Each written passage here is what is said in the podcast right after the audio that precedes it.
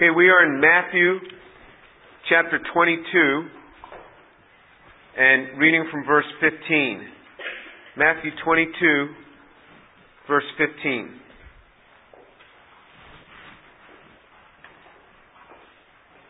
Then the Pharisees went and plotted together how they might trap him in what he said. And they sent their disciples to him along with the Herodians, saying, Teacher, we know that you're truthful and you teach the way of God in truth, and defer to no one, for you are not partial to any. Tell us then, what do you think? Is it lawful to give a poll tax to Caesar or not?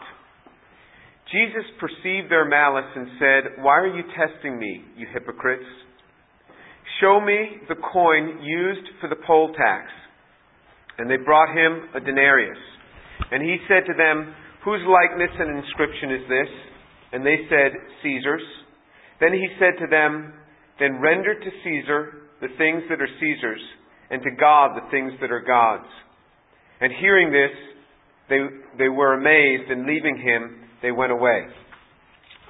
You know, sometimes we can, we can read these sort of things, and we've heard them before, and so they, they have less of an impact. But if you think at what an amazing response this was from Jesus. So it says in verse 15 that the Pharisees went and plotted together how they might trap him in what he said. So this was a total setup. They wanted to trap him because they knew that if he said, "Oh, don't pay the poll tax," then he could get the Romans coming right after him. Here's someone teaching people not to pay taxes. And then if he said, "Go ahead and pay it," then he would look like he's not a loyal Jew. And so they, so, you know, they would plot and they would scheme. Can you imagine? Imagine a group of very smart people. Imagine a group of professors gathering together and plotting and scheming how to trap you with some statement that you're going to make. And to trap you not just to say, ah ha ha, we got you, but to trap you to the point of being put to death. I mean, you'd get kind of concerned. You know, what are they going to ask me? How am I going to respond to this? This is a big deal. And so they, it says, and they sent their disciples to him along with the Herodians. The Herodians were Jews who supported very much Herod the king. So Herod had become a Jew of sorts that he said he had converted and, and he had worked to, to build this temple and uh, uh, and so there that there were people that that followed the government, the Roman government, yet they were Jews, and so he got the Pharisees got these people on board with them, and they generally weren't good friends, but they knew this would be a better plot because they knew the Herodians had a direct access to the king, and so that, that they could they could uh, really get Jesus in this. So they partnered together with some really devious folks to try to tra- trap Jesus. And so what do they do? They come to him and they start flattering him. So they want to set this up through, through flattery. They say, Teacher, we know that you're truthful and teach the way of God in truth, and that you defer to no one, for you are not partial to any. Now come on. You know, this is, this is the Pharisees that are trying to kill the guy and they're coming with these flattering words. They're sending their disciples. So, so it's, it's the Pharisees' disciples. So, you know, they try to mask the thing.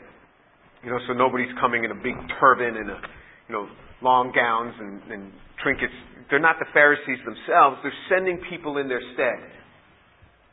And they said, What do you think? Is it lawful to give a poll tax to Caesar or not? Is it lawful to pay taxes? Now, Jesus is the Son of God. So Jesus perceives immediately that this is a total setup. And Jesus was used to this type of thing.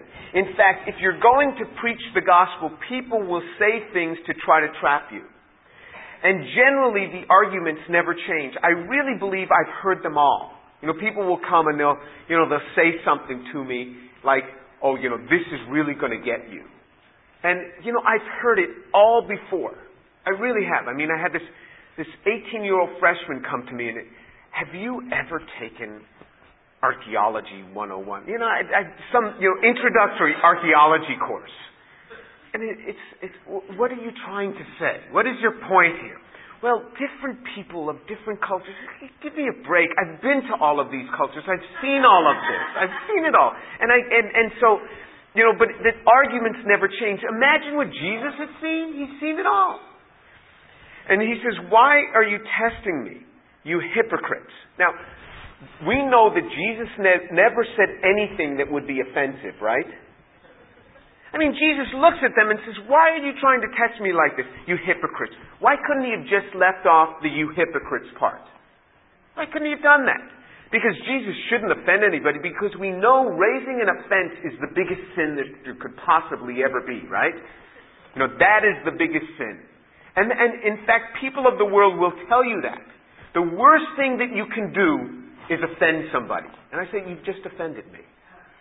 Because the scriptures teach me that I'm that it's okay to say things to offend people, and you just told me something that that that, that don't match up with what my religion, my faith teaches me, and I find that very offensive.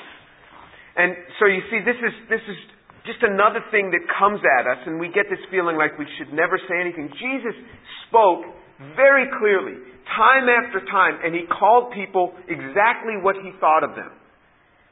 And and actually, this makes me feel really good because I don't generally, I have done this, I've called people hypocrites, but I don't generally do this type of thing. And so what I say to them is generally much milder than what Jesus would have said, and so reading the scriptures makes me feel a little bit better. That compared to Jesus, I'm a real chicken. Compared to Jesus, I never say exactly like what he said. But then he says, Show me a coin used for the poll tax. And they brought him a coin. And he says, Whose inscription is this? And they said, Caesar's. And he said, Okay, render to Caesar the things that are Caesar's, and to God the things that are God's. I mean, this is so profound. It was so profound, it says, and hearing this, they were amazed. And leaving him, they went away. They didn't know what to do, what to say. I mean, what an answer. It is okay to pay taxes. You will find a group of Christians that support not paying taxes. And, you know, they say the taxes are too high. I'm telling you, no matter what level the taxes were, they wouldn't want to pay it. It is not because they, they are so holy or something. It is clearly because they just don't want to obey the law. You know, in most countries, very few people pay income tax in, in most other countries.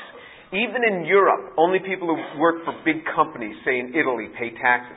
Typical physician. You go to a physician, it'll be 100 euros, say.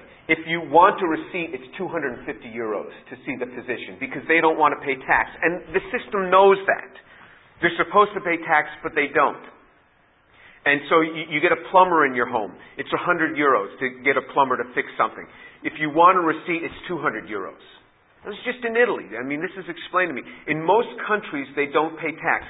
You go to Pakistan, you're supposed to pay income tax. Nobody does. So even if the taxes were 3%, people would resist the paying of taxes. Turn to, to Romans, Romans chapter 13. And, and this, is, this is the teaching that we have on this sort of thing. Romans chapter 13, reading from verse 1.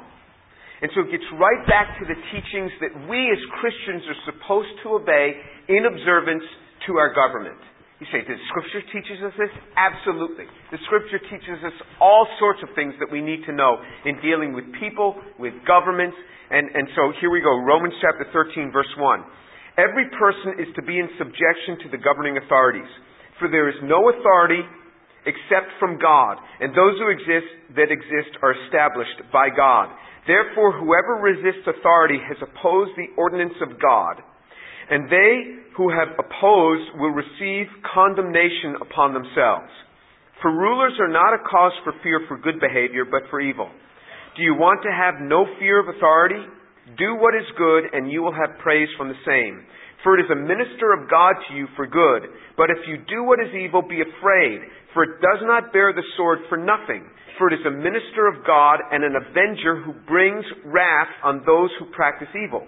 Therefore, it is necessary to be in subjection, not only because of wrath, but also for conscience sake. For because of this, you also pay taxes. For rulers are servants of God, devoting themselves to this very thing. Render to all what is due to them. Tax to whom tax is due. Custom to whom custom is due. Fear to whom fear is due. Honor to whom honor.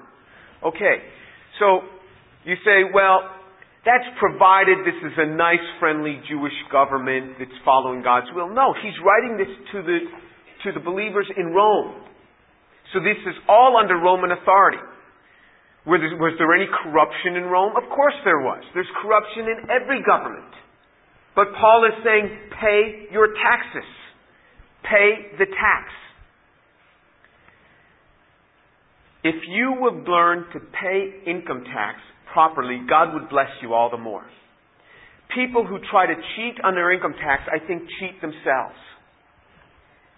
He says that we are to pay taxes, we are to give fear to governments. You say, it, says that those which exist are established by God in verse 1 of chapter 13 of Romans. All governments, all these wicked governments are established by God. God is allowing them to exist. And God says you are to honor them. And you are to respect them.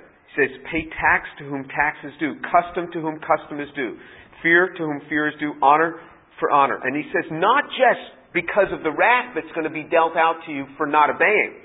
He says, it, for example, in verse 5, therefore it is, it is necessary to be in subjection, not only because of wrath, but also for conscience sake. So even if you're not going to get caught, even if the penalty is not hanging, he says you obey for conscience sake. Let me bring this and distill this down to our level. If you have software on your computer that you have not paid for, that you're not supposed to have, you are violating the law. If you have music on your computer that it, you did not pay for, that does not belong to you, or on your iPod, you are disobeying the law. You say, oh, come on, this is getting a bit much. This is exactly what should happen. If you feel fire, maybe you're doing something wrong. And fear the day that I stop preaching to you the truth. When I started as an assistant professor, I had a computer, a little computer, and I bought this software for it. And then, and, and it had one megabyte of RAM. It was a great computer, and I ran Microsoft, Microsoft Word on this thing. Could you imagine opening Microsoft Word and typing documents with more, one megabyte of RAM? I mean, but it worked. Then I got a second computer the next year, and I thought, you know, this thing is just really humming. It had like 30 megabytes of RAM. It was a great computer. I bought a whole other set of software for that computer. My colleagues thought, you're crazy. What are you doing? Said, well, I got a second computer. Let's just put the software on there. So I called up the software company and said, can I put this on a second computer? Guess what Microsoft said? No way. You can't do that. My colleagues thought I was crazy. So here's this other young colleague right across the hall. He's getting all these computers and just stringing out one, one version of software that he's bought and he's put on, on, on all these computers. And I'm buying a separate set for each co- computer as we expand our group. God blessed my research group with so much money. I had program managers calling me and saying, do you need more money in your grant? I have some excess in my account. I'm like, uh, yeah. And they would send me money. This is unheard of. And this colleague across the hall who's just stringing out his software across all these computers is getting nothing, always in need. I am telling you, by obeying the law, you are blessed. Plus, my conscience is clear. So that when I hear messages like this, it doesn't bother me. And there's so much illegal stuff that sometimes I find something in my home that I shouldn't have, and then I get rid of it. But I'm, I'm looking to get rid of stuff that I shouldn't be doing. When I pay my income tax, if there's any question, you know, is this a legal expense or is it not, I ask my accountant. And if she's not sure, I say, just pay it. I mean, what's the difference? I just don't want to be caught on the wrong side. Not that I'm going to go to jail for that little thing, but for conscience sake. This is what he's getting at. As believers, God places within us a conscience with that Holy Spirit that just begins to stir our heart when we hear certain things. And I want to be free. I want to be absolutely free. I want to be able to preach messages on this and stand up here without sounding like a hypocrite. So I'd much rather be free. We are to keep that level of freeness. And this is what he's saying. He says, You fear when you do wrong. And as a believer, if we go against, against this voice of conscience that he's placed within us for doing something wrong, if we, it, this, that, that reminds us of something, if we keep just saying, oh, you know, these are just skeletons in the closet, it's really nothing, well, you know, those skeletons keep kicking the door open. And so you've got to somehow say, you know, let me deal with that problem. Let me deal with it. And then what happens, your life becomes free becomes absolutely free. And then you get much more. In return, you get much more for obeying Him. And then you're free to speak on these topics too. And then he says you give, you give honor to whom honor is due. You know, just the, the whole thing of, of understanding honor. When, when you have a, a boss, for example, you speak well of your boss. Even if, you know, he's a crumb, you don't speak poorly of him or of her. You know, and, and people will stand around, you know, the water cooler and speak about their boss. And I'm like, just, I want to get away from you guys. Because it says, give honor to whom honor is due. And your boss may not be the greatest person in the world, but you just don't have to go around blabbing it. You give honor to whom honor is due. And we lose a lot of that sense. I'll give you, I'll give you a, a, another thing where, where students lose it a lot. Is, is salutations in email messages. You know, so when I respond to somebody, it's dear, dear John. Da da da da da da da. Oh, that's so archaic. Blah blah blah. But you know, so many times people come back to me and they say, you know, just the way you address your email messages as dear so and so, that really keys in with people. You know, it's it, it's it's uh, most email messages have no salutation. But when you learn that there's certain people that you need to honor, and you say, Dear Dr. So and so, or Dear so and so, it means something. It does something. Learning to give honor to whom honor is due, rather than, you know, Dr. Tour, da da da da. That's not a salutation. You learn how to do this, and it will bless you. It'll bless you in your life. You will move up in your career just with these little sort of things. Learning how to give honor to whom honor is due. And not that I flip out when the person didn't write dear. No, I understand the culture. But I'm saying that if we go against the culture and do what the Word of God prescribes, things go much better for us. Things, people view us as a lot more respectful. They want to promote us. They want to hire us when they see these sort of things. So, so um, for example, my mentor, so, so I, I got my PhD with a certain individual, and then I did a postdoctoral work with a certain individual. I would never call them by their first name. Even if they say, call me by my first name, I wouldn't do it anymore. I just wouldn't do it because they were always my men. I still say Professor Negishi, Professor Trost. I still do this. And in all my, my emails, Dear Professor Trost, this is what I do. And he signs it Barry, and I say, Dear Professor Trost. Why? Because I want to give honor to whom honor is due. If they are coming through Houston, I will host them. I will be here for them. You know, they gave of themselves for me, and I am going to continue to honor them the rest of my life. Neither of them is a believer, but I'm going to extend to them honor. Honor to whom honor is due. Learning how to do that, your life is greatly blessed. It is a good thing to obey the law. And you will find a group of Christians, if you haven't met them yet, you will. Then they're usually disgruntled men. And they, are in an anti-tax comp- campaign. Now, I don't know at what point, you know, if you, if you live in parts of, uh, of Europe and you work for a company, I mean, it's very high taxes. I mean, this is just a part of life. You pay tax to whom taxes due. Don't worry about it. God will bless you. God will bless you if you keep conniving. And I've known lots of Christian connivers in my life. I really have. I've seen them all. And you want to know something? They never, in the end, prosper. In the end, they die broke. If you're always conniving and trying to get past this and, you know, not pay on that and find a way to get past this and weasel past that and, you know, not paying this custom, that custom, you die broke. And if you don't worry about it, you just pay it and say, God, you know, I'm just going to follow the law to the letter. You just, God gives you plenty. God just gives you plenty. Don't be one of those connivers who always thinks you're going to get around something. Because even if you get around it and the wrath doesn't hit you, it's the conscience. And what motivates a man is the key here. What is motivating us? What is our motive here? Is our mo- motive to not pay something and to, and to move around it? Well, if I don't pay, I have more to give. Come on, you cheapskate. That's for yourself. No intention of giving that. God will bless you if you learn how to obey the law. As you learn to obey, you will be blessed. Are there occasions where we are clearly in Scripture commanded to disobey the law? And the answer is yes. I will give you the, the times when there is civil disobedience. And turn to Exodus chapter 1. Exodus chapter 1 has a prime example of this. So that's the second book of the Bible. Right after Genesis, you'll find Exodus. In Exodus chapter 1, verse 15. Now the king of Egypt, so remember the Jews are living in Egypt. So there's a king of Egypt, they're under his, his law. The king of Egypt spoke to the Hebrew midwives. Verse 15. One of whose name was Shiphrah, and the other was named Puah.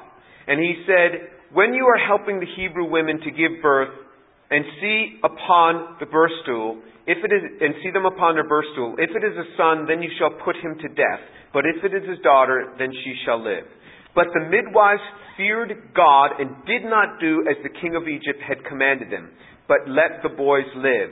So the king of Egypt called for the midwives and said to them, Why have you done this thing and let the boys live? And the midwives said to Pharaoh, Because the Hebrew women are not like the Egyptian women, for they are vigorous and they give birth before the midwives can get to them. So God was good to the midwives, and and, and the people multiplied and became very mighty. This was a direct act of disobedience by the midwives to the governing authority. When it comes to human life, when it comes to human life, you preserve it. You do not take human life. That is a direct example in the scriptures that we see that if we disobey authorities, we will be blessed when it comes to the preservation of human life. That is an example. Here's another example. In, turn to Acts chapter 4. So the first example is when human life is at stake and the government in some way has said, go ahead and take that life, we are not to take it. Acts chapter 4. Reading from verse 18, Acts chapter 4, verse 18. And when they had summoned them, they commanded them not to speak or to teach at all in the name of Jesus. But Peter and John answered and said to them, What is right in the sight of God? Whether it is right in the sight of God to give heed to you rather than to God, you be the judge. For we cannot stop speaking about what we have seen and heard.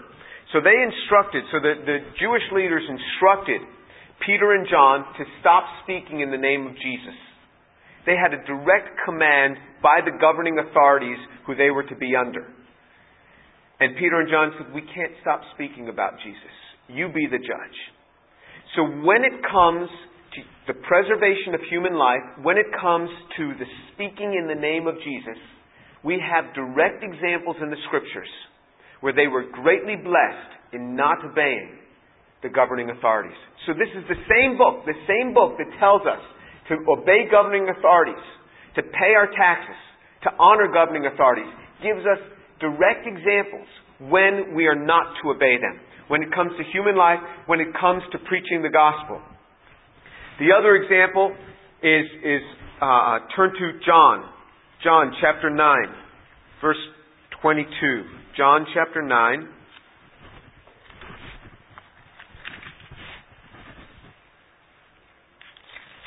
Verse 22. And his parents said this because they were afraid of the Jews. For the Jews had already agreed that if anyone confessed him to be the Christ, he was to be put out of the synagogue. So the Jews had said, if anyone becomes a believer in this Jesus Christ, confesses him to indeed be the Messiah, he's to be put out of the synagogue. In other words, it's such an act of disobedience. You will have no relations with us as a Jewish community. And this is very different than being asked to leave a church, where you just go down the road and you go to another church and there's no allegiance anywhere. You just find another church. This was total ostracism from the community in which you live. You're out. You can no longer be of the community. And so this was the command. And so then look at in the same chapter, verse 34. They answered him, You were born entirely in sin and you are teaching us, so they put him out. So, in other words, this man spoke highly of Jesus, and they indeed threw him out of the synagogue. Now, look in turn over the page to John chapter 12. John chapter 12. Read verse 42.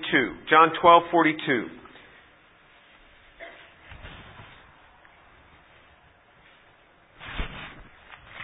John 12:42 says, Nevertheless, many even of the rulers believed in him, but because of the Pharisees, they were not confessing him for fear that they would be put out of the synagogue. You see that? Many rulers believed in Jesus Christ. Many of the rulers.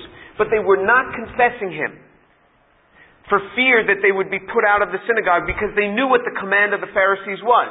You confess Jesus Christ, you're out. But we understand that. I mean, why confess Jesus as we're going to be thrown out of our community? That's understandable. I mean, God must understand, does He? Well, read verse 43. For they love the approval of men rather than the approval of God. That's pretty tough. You want to save your hide by not confessing Jesus? You know what the Bible says of you or of me when we do that? Because you love the approval of men rather than the approval of God there seems to be very little patience, very little patience for not confessing the name of Jesus Christ, for not testifying of His name, for not bearing His name. I mean, what happens to us if we don't testify of Jesus? Nothing. Absolutely nothing. These people would get thrown out of the synagogue, would have no community, no relation. Their families would disown them. Family, everything, gone. And the Bible still says, because you love the approval of men rather than the approval of God, if you don't speak up. Clear opportunity here to either walk with God or not walk with God. Human life, when it comes to preaching the gospel, we still preach. When it comes to getting saved, bearing His name, we still take on His name. Even if the governing authority says, don't testify of his name. Don't be associated with him. Don't get saved. The Bible says you don't want to get saved and you know it's true. It's because you love the approval of men rather than the approval of God. There is a clear chance that something may happen. You may live in some area that says you, you know, people shouldn't get saved. You must have people get saved. These are, the, it has nothing to do with disobeying taxes. That you pay. You obey the speed limits, you you know, deal with software properly, you deal with these things rightly. But when it comes to the preservation of human life, to preaching the gospel, when it comes to getting saved, even when the governing authorities say don't do it, you still do it. Look in, in uh, Hebrews, in Hebrews chapter 11. You know, they, they, you see this, this beautiful testimony of, of, of faith here in Hebrews chapter 11. In Hebrews chapter 11, it's talking about Moses. And it says Moses had every opportunity to live. Moses grew up in Pharaoh's house. Many people thought he was the son of Pharaoh's daughter. They thought Moses was the son of Pharaoh's daughter. But Moses said, No, I'm a Jew. And he identified with the slaves. Can you imagine Pharaoh's daughter who viewed Moses like a son? She was probably told Moses, Just calm down. Don't tell anybody you're a Jew and you can live here quite comfortably. And you can have all the treasures of Egypt. In fact, you might get the throne if you keep your mouth shut about this thing. And and look in in in uh, in Hebrews chapter 11, verse 24. By faith, Moses, when he had grown up, refused to be called the son of Pharaoh's daughter, choosing rather to endure ill treatment with the people of God than to enjoy the passing pleasure of sin. Considering the reproach of Christ greater riches than the treasures of Egypt, for he was looking to the reward.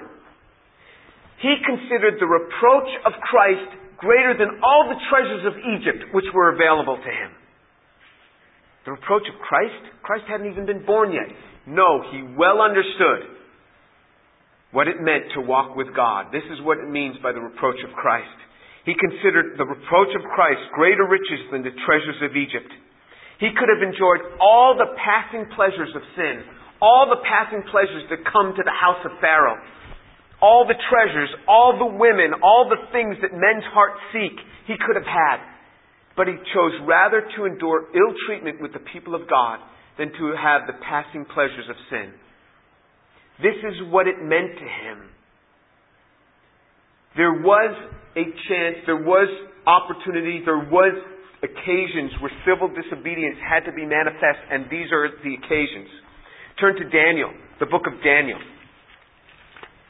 So shortly before the New Testament, you have the minor prophets there, and the first of the minor prophets there, you have this book of Daniel. After after uh, uh, Jeremiah and Ezekiel, you get Daniel. In Daniel chapter six.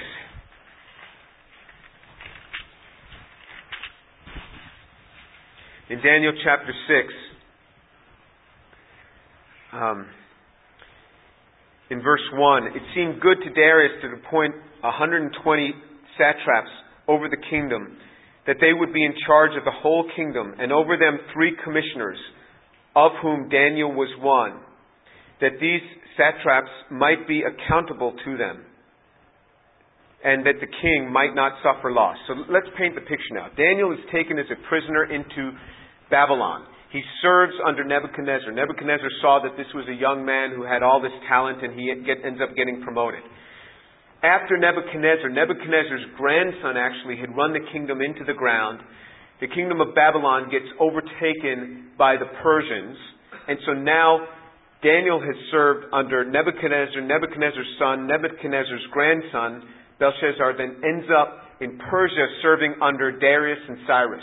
So Daniel served under at least five kings, and he. So here is this Jew who was who was a slave in Babylon, who gets raised up, now becomes a slave in, in, in Persia. They see his talent. He's raised up to being one of the three people under King Darius. Now, King Darius was a pretty pliable guy. He wasn't a very strong king. And so these 120 people don't like being under the command of some Jewish guy that they think ought to be a slave anyway. And so it says in verse 3 Then this Daniel began to distinguish himself among the commissioners and the satraps because he possessed an extra- extraordinary spirit, and the king planned to appoint him over the entire kingdom.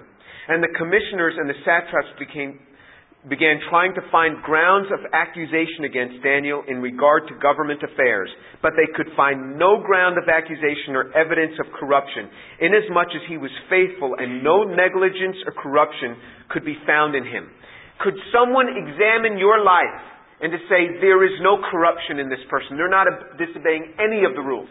I tell my students when I write papers, look, if I'm writing a paper and I write a statement in that paper and you see it and, and, it, and it's not what you did, or it's not the result that you got, let me know. It's, I wrote that out of ignorance. Let me know. You're the guys that generated the data. Let me know. We can't publish anything that's false here. We can't make it sound differently than it really is. Let me know. Because I want complete honesty going out. In the dealings of our money in the books, I want absolute honesty. You know, I get reimbursements. The checks are written. Often people send me the checks, but it's the reimbursement for my travel. I could easily pocket that check. You know, the university doesn't know that I was getting reimbursed for this professional travel. For all I know, it's charged to my own travel account. But I write the check back to the university, or I sign it back to the university, or I cash it, take the portion that's mine, and make sure that every financial detail is there, is recorded. You know, one time a, a, a group asked me to go on a proposal with them, and I knew that these were sleazy guys. And I said, I really don't want to go on the proposal with you. And they said, No, no, no. We're going to. I said, I don't want to be on the proposal with you. I'll write you a letter to say that I'll analyze some of your compounds, but I don't want any of this money from the proposal. Well, they figured that with my name on the proposal, it would make the proposal get funded much more easily, and that can happen because they knew me better than they knew these people on the proposal. So I wrote them the letter that I would do some analyses for them but I didn't want any money from their grant. Well, they wrote this proposal and submitted it with my name on it. Well, how can they do that? I didn't sign the proposal.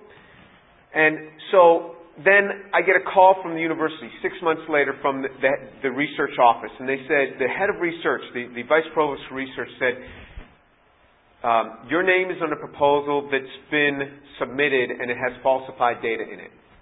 I said, which proposal? And she told me, I said, oh. I said, I never signed that proposal. She said, your signature's on it. I said, I never signed it. So these two investigators come to my office from the National Science Foundation.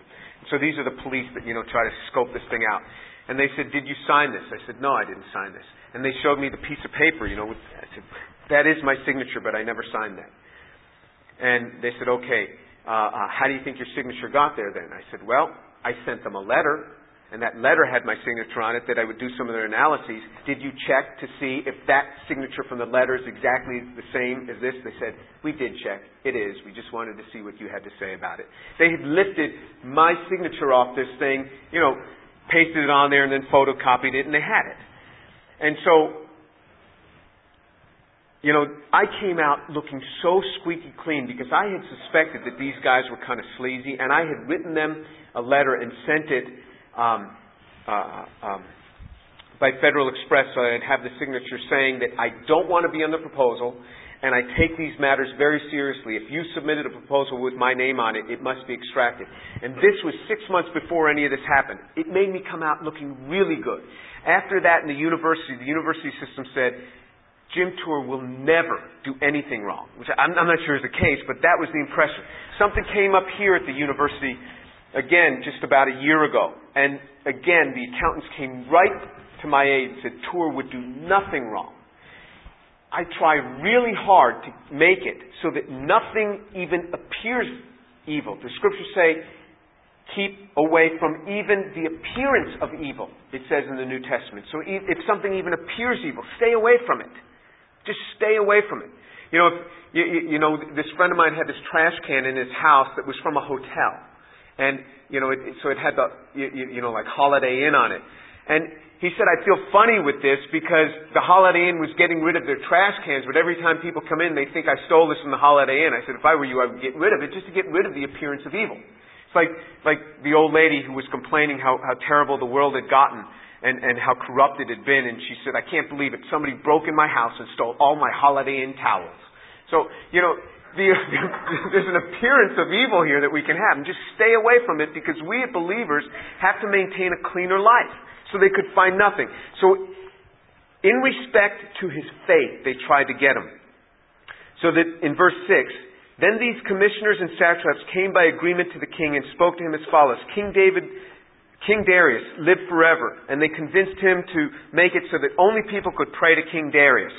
And so Daniel just continued praying to his own God in verse 10. Now when Daniel knew that the document was signed, he entered his house. Now in the roof chamber he had a window toward Jerusalem. And he had a window open toward Jerusalem and he continued kneeling on his knees three times a day and praying and giving thanks before God. So he disobeyed the law of the land. He ends up getting thrown in the lion's den and God delivers him. And even if God didn't deliver him, he disobeyed the law of the land to pray. Here's the instances you can disobey the law of the land to save human life. When it comes to preaching the gospel, when it comes to getting saved, and when it comes to prayer and worship. So the things surrounding us in our worship and prayer and preaching life, and the things surrounding us with respect to human life. There is clear precedent in Scripture you can have civil disobedience then, and only then. I am a big patriot and a big supporter of our country. And those are the only occasions. And thank God we are not forced in this country at this time to disobey any of these commandments. Okay, let's pray.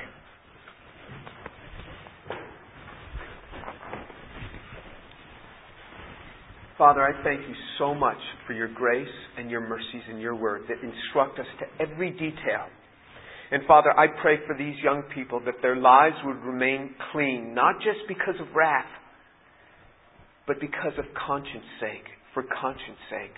And Father, that you would cause them to walk rightly and even refrain from the, the appearance of the evil. And Father, I pray for your grace to be there, that they would refrain from the appearance of evil. And Father, that they may be free with a good conscience. Lord, change their lives and let them walk uprightly. And I give this to you in the name of Jesus. Amen.